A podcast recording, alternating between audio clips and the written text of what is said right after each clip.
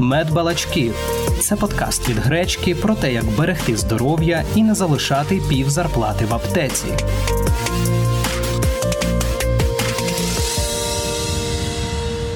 Усім привіт! Я ведучий Кирило Поліщук, і це епізод подкасту Медбалачки, у якому ми поговоримо про харчову алергію у дітей та що із нею робити, лікувати чи запобігати, що може викликати харчову алергію в малюка, а також поговоримо про лікувальні та профілактичні суміші. Епізод створено за підтримки бренду Нутрілон. Нутрілон це один із лідерів на ринку дитячого харчування в Україні та інших країнах світу. Вже понад 40 років бренд здійснює дослідження грудного молока у спеціалізованих науково-дослідних центрах у Німеччині, Нідерландах, Сінгапурі та постійно удосконалює формули сумішей, аби наблизити їх до найкращого стандарту вигодовування малюків, які створила природа до грудного молока. Моя співрозмовниця це професорка Олена Няньковська, дитяча лікарка-педіаторка вищої категорії гастроентеролог. І з нею ми спілкувались телефоном. Пані Олено, вітаю вас. Доброго дня, шановні друзі. Мені також дуже цікаво з вами сьогодні поговорити на тему харчової алергії, тому що це дуже актуальна тема не тільки серед пацієнтів, але й серед лікарів. Почнемо нашу розмову із поширеності алергій у дітей. Як ситуація з харчовими алергіями у дітей змінюється протягом останніх років?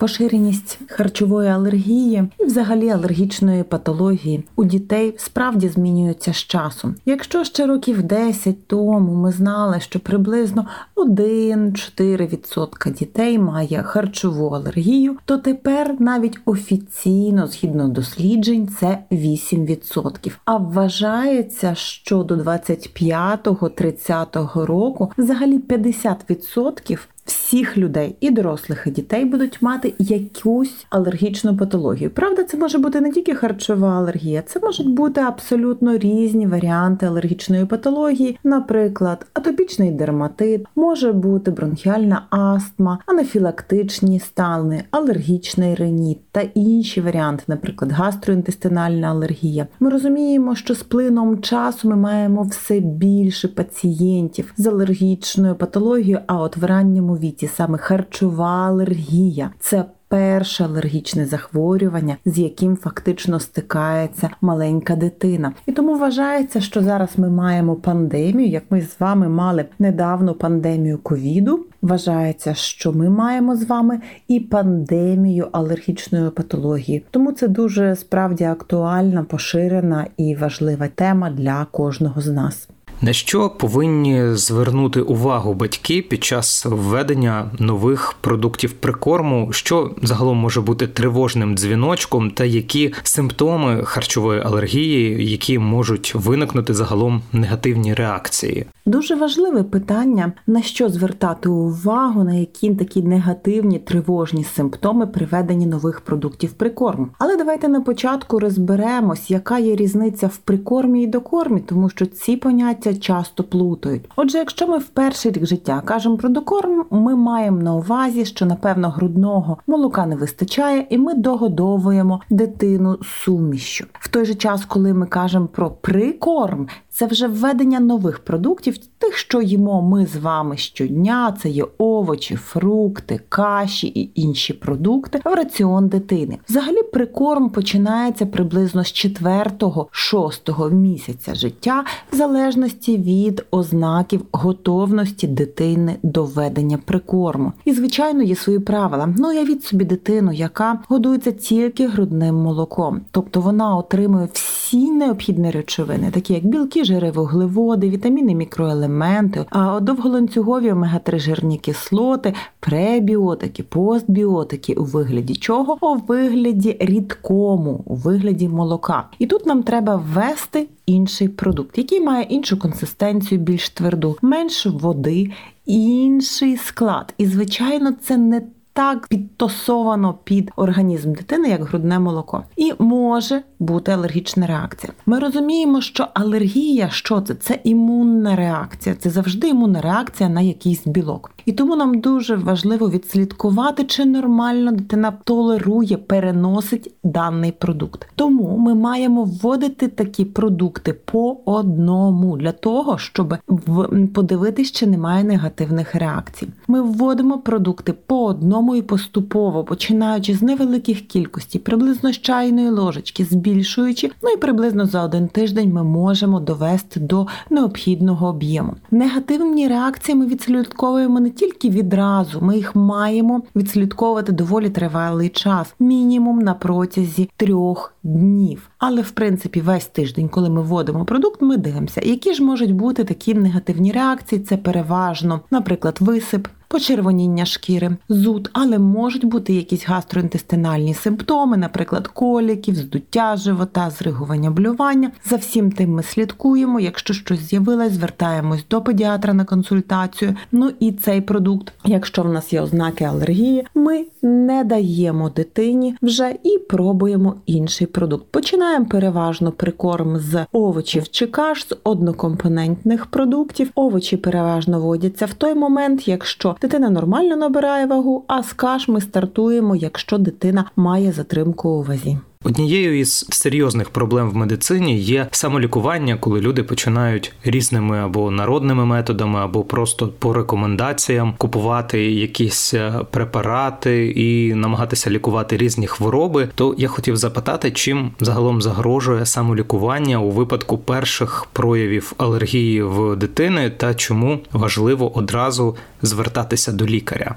Самодіяльність у випадку перших проявів алергії може призвести до різних негативних наслідків. В першу чергу ми розуміємо, що алергічні реакції є двох типів з грубшого: це імуноглобулін і залежні, вони є швидкі, вони можуть загрожувати життю дитини. А другий імуноглобулін і незалежні тривалого типу, та тобто вони поступово розвиваються. В них немає загрози для життя дитини на даний момент часу, але може бути хронізація патології, і ця дитина буде страждати доволі тривалий час і, можливо, все життя. Тобто, ми маємо наслідки алергії, можемо мати такі негативні відразу, такі серйозні, які небезпечні для життя, а можемо мати і наслідки і на все життя. Тому не треба вирішувати самому, що робити. Необхідно звернутися до лікаря, який розбереться в вашій ситуації, тому що однозначно, якщо є харчова алергія до якогось продукту, його треба забрати, забрати на тривалий час. Це називається елімінація,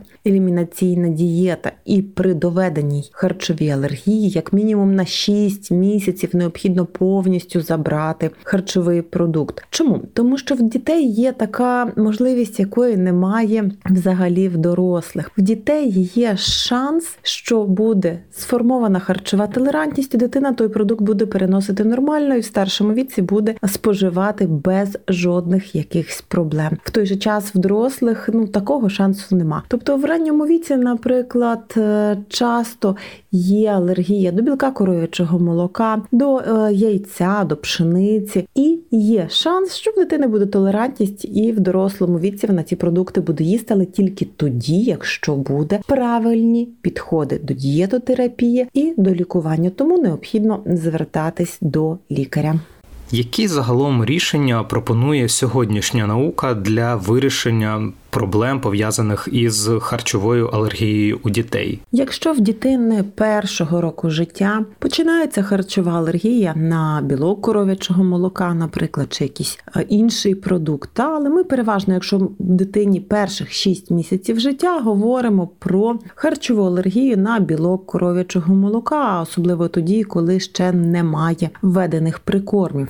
Отже, тут є два варіанти. Дитина може бути на грудному вигодовуванні. Ми знаємо, що це золотий стандарт для дитини. В такому випадку дієта елімінаційна. Ще раз повторю, що елімінаційна це коли ми забираємо цей продукт. Вона проводиться не дитині, а матері. Тобто мама є на дієті і в неї забирається з харчування білок коров'ячого молока. А це є різні продукти. Це не тільки молоко, це і сметана, деколи це навіть яловичина, вершки, сир. І, відповідно, її раціон необхідно збагатити кальцієм і вітаміном Д. Тому це правильно має робити лікар. В той же час, якщо дитина знаходиться на штучному вигодованні, то вона має мати інший тип суміч. Чому? Тому що алергія це завжди реакція на білок. Реакція на цільний білок, і нам його треба розщепити, щоб суміші не мали цього білка. А ми розуміємо, що, наприклад, на чисті амінокислоти це алергії в нас не може бути, тому що наше тіло збудовано з амінокислот, вони як нам кірпічики для нашого організму, вони нам потрібні. І наш ШКТ, шлунково кишковий тракт, він фактично має розщепити білок до амінокислот, які засвоюються і йдуть на потреби нашого організму. А при алергії недорозщеплені білки відповідно викликають алергічну реакцію в спровокованих дітей. І тому нам необхідно при штучному вигодовуванні дати суміші, де цей білок вже буде розщеплений. В той же час є різні типи розщеплення білка. Є частковий гідроліз, він не підходить для лікування, не підходить для пацієнтів, які вже мають алергію. Є суміші з глибоким гідролізом білка, тобто вони розщеплені до таких маленьких дрібненьких часточок. Ці частинки менше ніж 3000 кілодальтон, вони є дрібненькі, і організму легше їх їх дорозчепити до амінокислот. Це суміші можуть бути, наприклад, нутрілон пепті. І останній варіант вони самі безпечні, вони використовуються навіть при важких алергічних реакціях, важкій харчовій алергії. Це є амінокислотні суміші, це є вільні чисті амінокислоти. Ці суміші взагалі не можуть викликати алергічної реакції. А, Наприклад, неокейт називається на ринку України. В той же час суміші ще відрізняються по кількості лактози. Вона може бути зменшення, її може не бути, тобто в тих, в кого є гастроінтестинальні прояви алергії. А вона може відрізнятись по збільшеному кількості, наприклад, білка і калорій, тобто мати глибокий гідроліз білка, наприклад, мало лактози і збільшену кількість білка і калорій, якщо дитина відстає в вазі. І тому ми маємо абсолютно різноманітні суміші, різні підходи. І підбір таких сумішей має робити все-таки лікар, щоб зрозуміти, яку суміш саме правильно підібрати вашій дитині. Як загалом за останній час змінилися підходи до лікування алергій? Підходи до лікування харчової алергії у дітей раннього віку за останній час справді змінились, але змінились більше на штучному вигодовуванні, тому що якщо дитина на грудному, то елімінаційна дієта з виключенням продуктів, які викликають алергічні реакції, як була, так і є на даний момент. Ну тільки є відомо, яка доза нам необхідно додати кальція і вітаміну Д. В той же час змінились підходи до лікувальних сумішей на штучному вигодованні. Чому раніше використовували соєві суміші? З одної сторони, це логічно, це інший білок, заміна білка. З іншої сторони, це а, викликало все одно харчові, а, харчові алергічні реакції на соєвий вже білок тому що є перехресні реакції між білком сої і білком коров'ячого молока, і в дітей часто були алергічні реакції на сою. Крім того, соя не дуже повноцінний білок має, має в собі фітоестрогени, і на даний час не рекомендується взагалі використовувати соєві суміші як мінімум до 6 місяців життя, і там далі теж з обмеженнями. Але що ж запропонували замість соєвих сумішів, як ми вже сьогодні трошки говорили, це є гідролізати. Тобто, коли береться білок, білок з коров'ячого молока, і він розщеплюється. І в залежності від ступеня розщеплення ми маємо для лікувального харчування амінокислотні суміші, суміші з глибоким гідролізом білка, які ми можемо використовувати нашим дітям. Тому соєві суміші зараз вже не використовуються. Також заборонено давати в випадку харчової алергії на білок коров'ячого молока білки інших видів тварин тварин, там козячі і так далі. Тобто перехресні реакції дуже часто, і тому це є абсолютно не рекомендовано. Ну от такі в нас зараз зміни за останній час. Далі я хотів би розібратися в тому, яка є різниця між профілактичними та лікувальними сумішами для дітей із харчовими алергіями. Різниця між профілактичними та лікувальними сумішами справді велика. Профілактичні суміші вони завжди для здорових дітей. Мається на увазі, що ці діти ніколи не мали харчової алергії.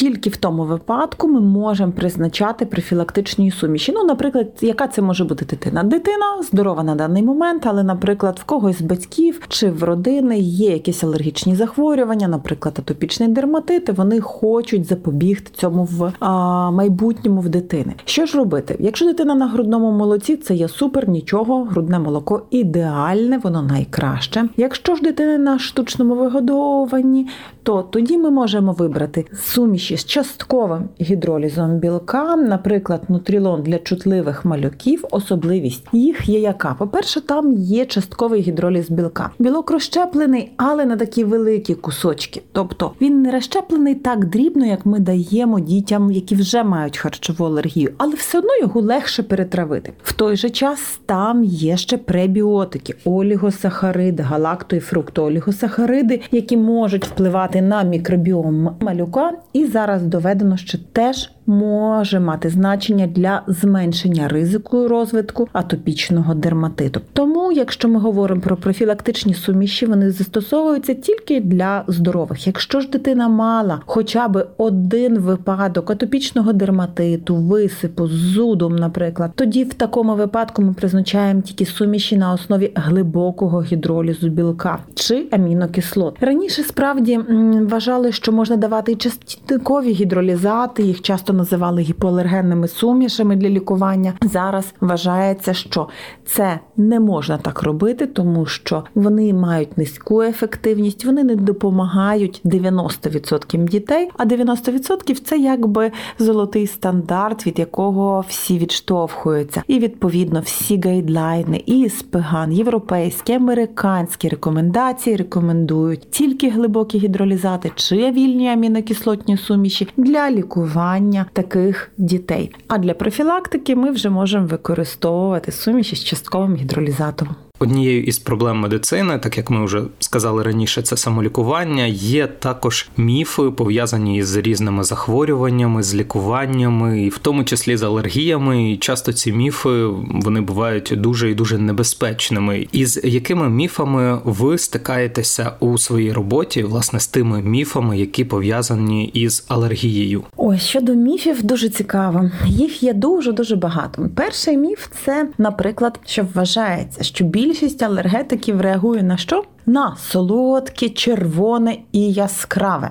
І це справді міф. Тому що в дитячому віці Найчастіше алергічні реакції бувають на білок коров'ячого молока, тобто на всі молочні продукти. Це може бути і сири, молоко, і йогурти, тобто на білок коров'ячого молока. А ви знаєте, колір там взагалі білий. Також на яйця, пшеницю. І це найчастіше алергени в ранньому віці, абсолютно не солодкі, червоне, яскраве.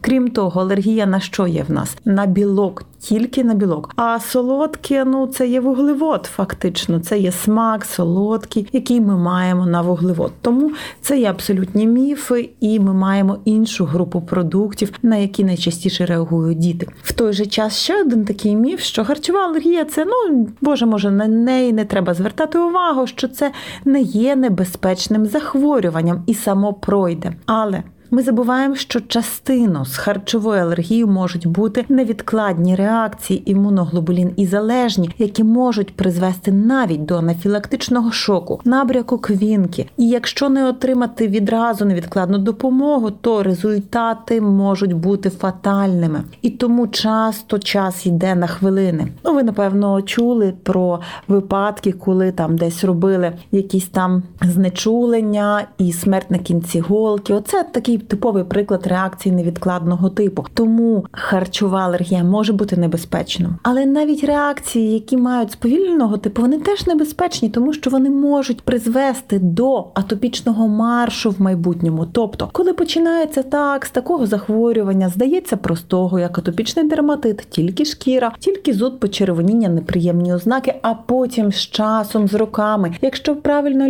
не лікувати харчову алергію, то далі розвиває розвивається різна патологія, тобто приєднується бронхіальна астма, алергічні реніти, інші реакції алергічного типу. І відповідно дитина страждає, страждає родина, тому необхідно в ранньому віці відразу йти до гарного спеціаліста і розібратись з лікуванням і з дієтотерапією. Як загалом можна із цими міфами боротися?